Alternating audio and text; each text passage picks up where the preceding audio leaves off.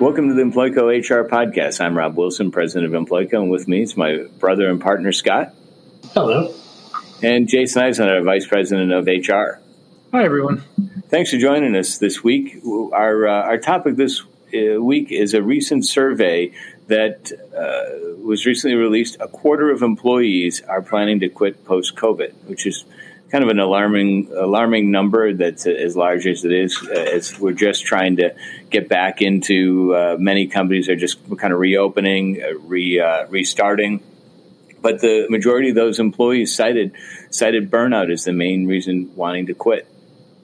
Yeah and the biggest segment of those who are looking to quit or considering are millennials and working parents. Um, not sure if that they're the most burnt out or they're just the most likely to want to leave or find a new position. But yeah, I mean, it's it's a scary statistic that a quarter of the workforce might be on their way out or disgruntled enough or burnt out enough to start looking for a job whenever this ends. And so, something to you know, company leaders, you really need you know, you're knee deep in dealing with the pandemic and getting your doors open again. So many, so many businesses. You know, when we look at our trade show friends that are uh, they're seeing light at the end of the tunnel, and restaurants are uh, open in many states now for indoor dining. You know, you're knee deep in all of that, just trying to run your business, and you really need to look ahead to fend off that uh, talent tsunami.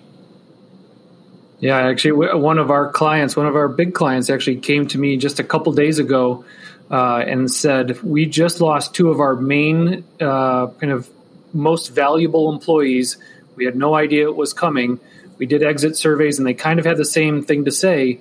Uh, but they said, what, what can we do to, to help prevent and kind of be proactive to avoid any future uh, reductions in force or, or voluntary resignations? Well, I, I would think one of the main reasons are when you look at just our own internal company, how many things we used to do pre COVID for our employees that with the COVID security protocols you can't do.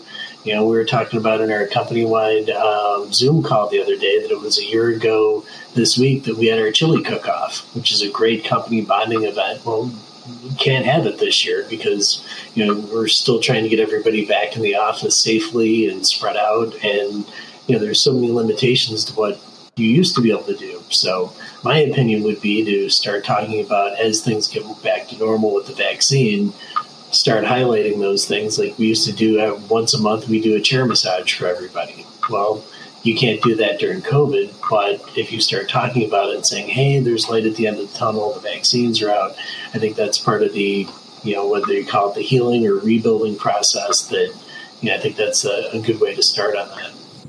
Yeah, when you look at the burnout, uh, which that's being the main issue for these 25% of your employees that uh, that plan on quitting, burnout is the key one. And the average workday has increased by additional three hours during the pandemic. So that's you know, as we were talking about that off air before we started the, our podcast, three hours. That you know, uh, that's an average. So you've got some people that aren't working anymore. Mm-hmm. At, you know, and at some pace they might even be working less, and their employer doesn't even know it. But then there's other people, you know, like Jason, your workload, you've, uh, you know, you're probably working twice as many hours now as you were a year year ago. So you know, there's there's no time left in the day. You're you're working before you get into work. You're in the office, and you you go home, and you're working at home. So that three hours isn't isn't a really good realistic number. It's it's for those that burned out is probably a much much higher number than that.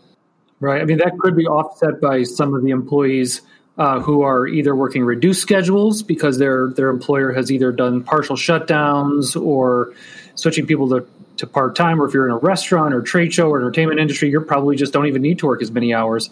So yeah, so that three hours increase really is offset by a lot of people who are working a ton more, and those are right. the people probably worry about the burnout from. You know, with the uh, burnout employees, the other thing that you have to look at is they're, they're more likely to suffer uh, health issues like depression, high blood pressure, you know, substance abuse uh, disorders, or just general stress from the pandemic. You know, a variety of family issues, et, cetera. Your you know your kids, uh, and that uh, the burnout, when not addressed, according to Gallup, can cost employers anywhere from 125 to 190 billion dollars in lost productivity and healthcare costs. I mean, that's a huge number. Yeah, so one of the things you can take a look at is your your medical plan. If there if there are severe enough burnout where there's depression and stress, uh, you could look at you can make sure you communicate your EAP program, your mental health benefits within your medical program, and get those widely known so employees can seek help before it kind of gets too overwhelming for everybody. Yeah. So as we, you know, as you look at that, uh, the quarter of the employees. So uh, let's throw out some tips of way, ways to improve your employee retention. Yeah, so I mean, it starts obviously money tops the list. So although burnout seems to be the top reason why everybody's looking, you still need to worry, but you still need to make sure your employees are compensated fairly compared to the market. Um, kind of those the, the job titles are there, the recognition, the the performance reviews, kind of those basic levels of uh, pay and total compensation, which includes your benefit premiums and compensation and things like that. So you know, your total rewards is a, is a good place to start along with those annual performance reviews. But even outside of that, like Scott was mentioned, there's some perks that employers can look at to kind of really help employers, whether or not that's kind of bringing in some individualized lunches for people or having a maybe a little bit of a party or recognition uh, for employees to, like even if it's over zoom something small that employees can celebrate get to know get to talk to the, some of their coworkers and, and de-stress a little bit yeah, and I think the the engagement route is key. Whether it's setting aside five minutes a week via Zoom or in person, and spending five minutes and just talking to the person, and I think letting that person, whether they need to vent or whether it's about work or whatever, I think that's going to help lower that stress level and know that someone cares about them. You know, from a work standpoint. Right. So I, I think perks become a big uh, a big issue. Like Scott had mentioned, that you know a year ago we did in the same week at a chili cook-off and a Mardi Gras or a Fat Tuesday party. Unfortunately, you can't do things like that now, but there are other perks. Whether you're you know buying lunch for people in the uh, in the office or even for people working from home, send something to their house. Uh, team building, the more you can do, whether it's on Zoom or in person, the team building issues, and you know recognition. Look at you know, not just in you know the old days of annual performance reviews, but start looking at those almost on a quarterly basis and recognize the the employees that you know you know who's working and know who's not. I mean, it's pretty easy to look and you know who's busting their, I guess you'd say, ass uh, on a podcast versus people that aren't. And so I think you need to recognize those people because that recognition goes a long way. They know that they're appreciated. They know that they know you know that they're working really hard and they're doing the best they can to help further the organization. Right. And especially during the pandemic, because a lot of people, you know, most businesses, they didn't do bonuses, they didn't do raises, they didn't do any type of compensation changes. So that recognition uh, of the time that they're working, I think, goes a long, long way. And push also your work life balance. Try and tell them, you know, we know you're killing it, but let's back off a little bit and spend some time with your family or spend your time you know you don't have you shouldn't be working at 10 at night or whatever it is. Try and get some balance in there. Right. And i think a good first step is uh, and actually this is one of the things that we're going to be working on first with that client who brought the attention to the issue to my attention. They lost two of their key employees. Uh, we're going to start with an employee engagement survey. It's a confidential anonymous survey it gets to the heart of what so I, obviously we want to have open lines of communication open door policy people you as a manager should be seeking out kind of feedback from your employees and giving it two ways they should feel open coming to you.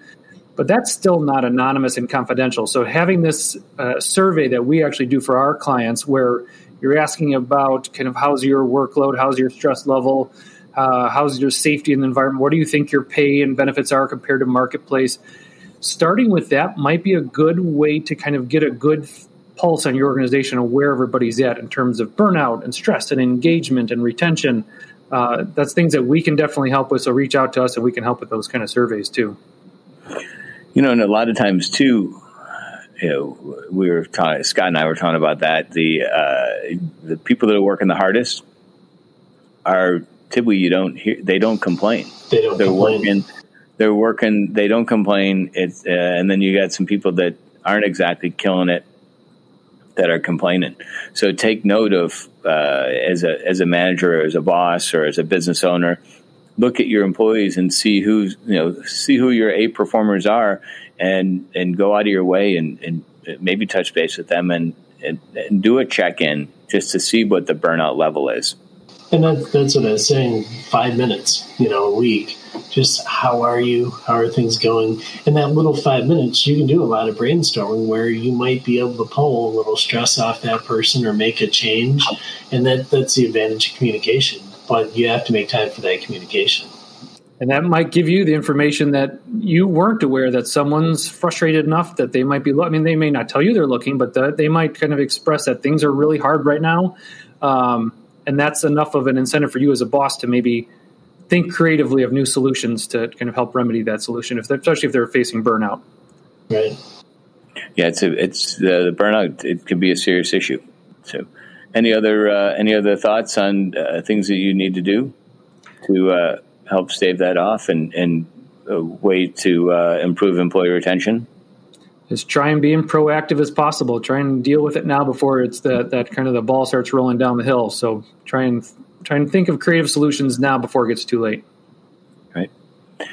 So and uh, we appreciate everyone listening to, to our, our podcast and also check out uh, our HR chats. So Jason and I do an HR chat every week. We post that out to LinkedIn and our other social media on Twitter and Facebook.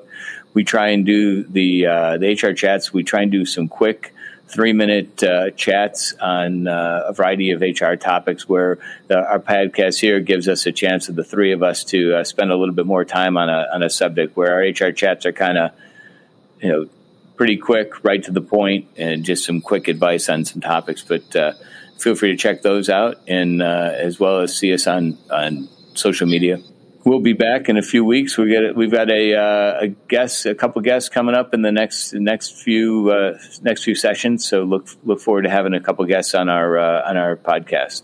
Thank you, everyone. Thanks much.